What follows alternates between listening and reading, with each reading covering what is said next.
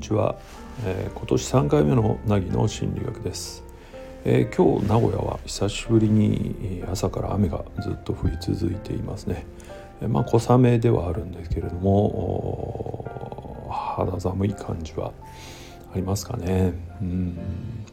何にせよ気候変動みたいなもの、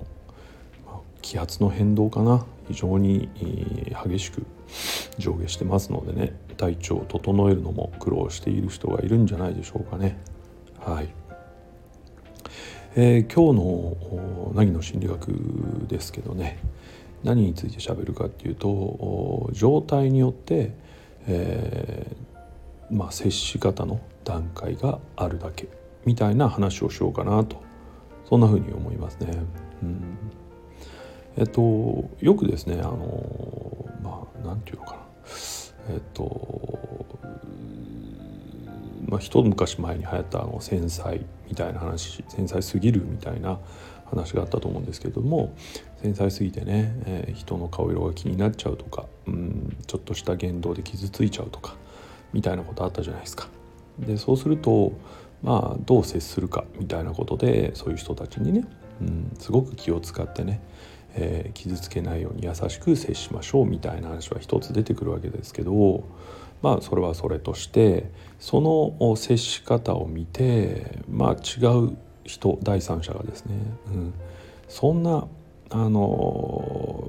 気を使いすぎたような接し方、優しすぎる接し方なんかしてたって、よくならないんじゃないのみたいな意見をね、いただくことがあります。そう見えるだろうなと思うんですね。でこの話を聞くとですね、僕昔スキーに行った時のことを思い出すんですね、初めて。僕らの時代、今もそうかもしれないけど、僕らの学生の時代って夜行でね、夜行バスにスキー板詰め込んで、次の夜行、夜中出発で次の早朝にスキー場に着いて、でそこで一日滑ってまた夜中に帰ってくるみたいな、結構ねハードな、若いゆえにできるみたいなね、スキーパック結構あって、初めてスキーに行ったのはそれを利用してなんですよね、友達に誘われてね。で、僕はもともと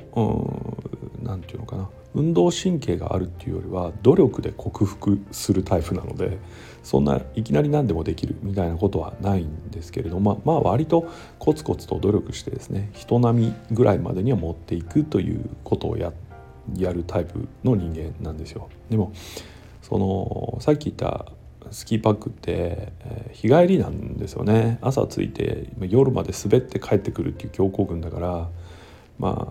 友人に言わせればですね、滑れるようになるためにはいきなり一番難しいチャンピオンコースに行けばいいんだと、そうすれば嫌でも滑れるようになるみたいな理論をかざしてくる人結構多かったんですよ。で僕も最初はそんなもんかなと思ってリフトに乗ってですね、ずっと上に上がっていくわけですけど、考えてみるとチャンピオンコースって一番上級者が滑るコースに初めての人が入っていくわけだから、滑れるなんてもんじゃないです。こちらからすればですね、斜面は90度に見えるし、直角に反り立った断崖絶壁みたいに見える、そこを滑れと言われるわけだから、もう基本怖いし腰が引けちゃってるし、でそもそも滑り方よく知らないので、とにかく落ちていく感じなんですよね。それでも、それを何回か繰り返すと踏ん張れるようにはなるから、なんとなく、それで下の初心者コース行くとかなり楽に感じて、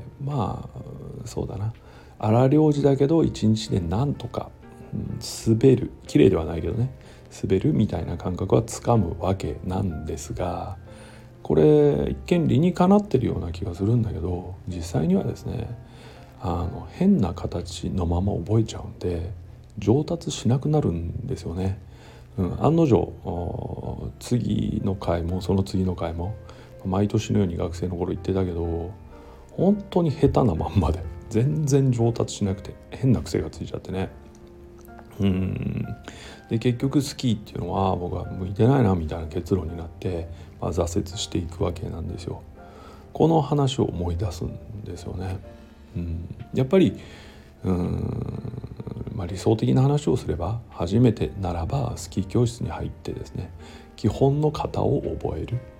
で基本の型で繰り返し滑る。でそれができるようになったら、次のちょっと応用を交えた型も覚える。でそれで繰り返し滑るみたいな形の方が、確実に上手にはなっていくと思うんですよね。そう考えると、上手くなるまでにはいろんな段階があって、その段階に合わせて、教えていく、教えられるみたいなことはやっぱり重要だと思います。で最初の話に戻るんですが、僕らは専門的な知識を持って接しているので、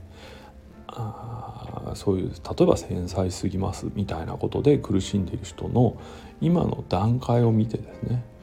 今はこれが必要だなとか、こういう状況に持っていく方が大事だなとか思って、それなりに考えて接しているわけですよ。要はさっき言った無理やり良くしても良くならないことが分かっているからですよね、統計上。でもそういった知識を持たない人とか、自分の思い込みで人を判断する人たちって、すぐ良くなるみたいな方法を提示してくるんですよね。なので例えばさっきの気を使いすぎちゃうみたいな人に対して、そんなの気の持ちようだとか、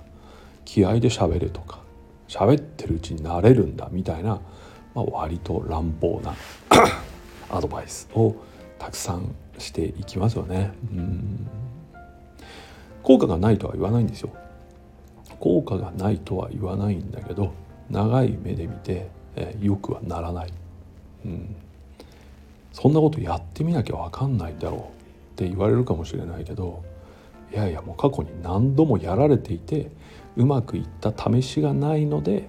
そういう見解に現在はなっているということだし、あらゆる方法が試された結果、こういう方法を使った方が一番効率的に改善は見られますよっていうのも分かっているわけです。ここが、知識の部分ですよね。なんで、やっぱり僕はね、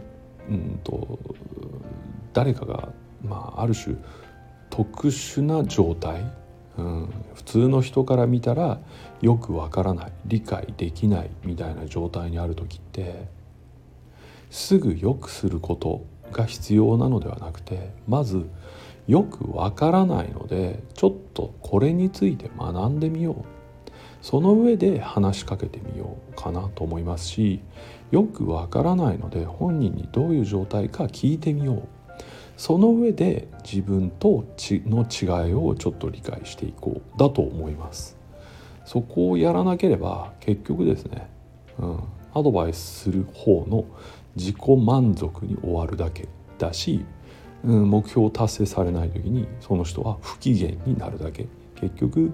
相手のことではなくて自分の問題にすり替えちゃってるだけで終わっちゃうということじゃないかなと、そう思うんです。そういうことをちょっと考えたので今日話しているんですけどね、大事なのはやっぱりちゃんと知っておくことですよね。あるいは知ろうとして、知ろうとする努力ですよね。その上で、この段階にはどういう姿勢が必要なのか、どういうアプローチが必要なのかみたいなところを、もし皆さんが考えていっていただければ、かなり多くの人が救われるのではないかなというふうに思ってしまいます。皆さんはどう考えますかね。ということで、今日の凪の心理学は、それぞれの状態の段階に対してそれぞれのアプローチ方法がありますよみたいな話をさせていただきました。ここまで聞いていただいてありがとうございます。またお会いする日までお元気で。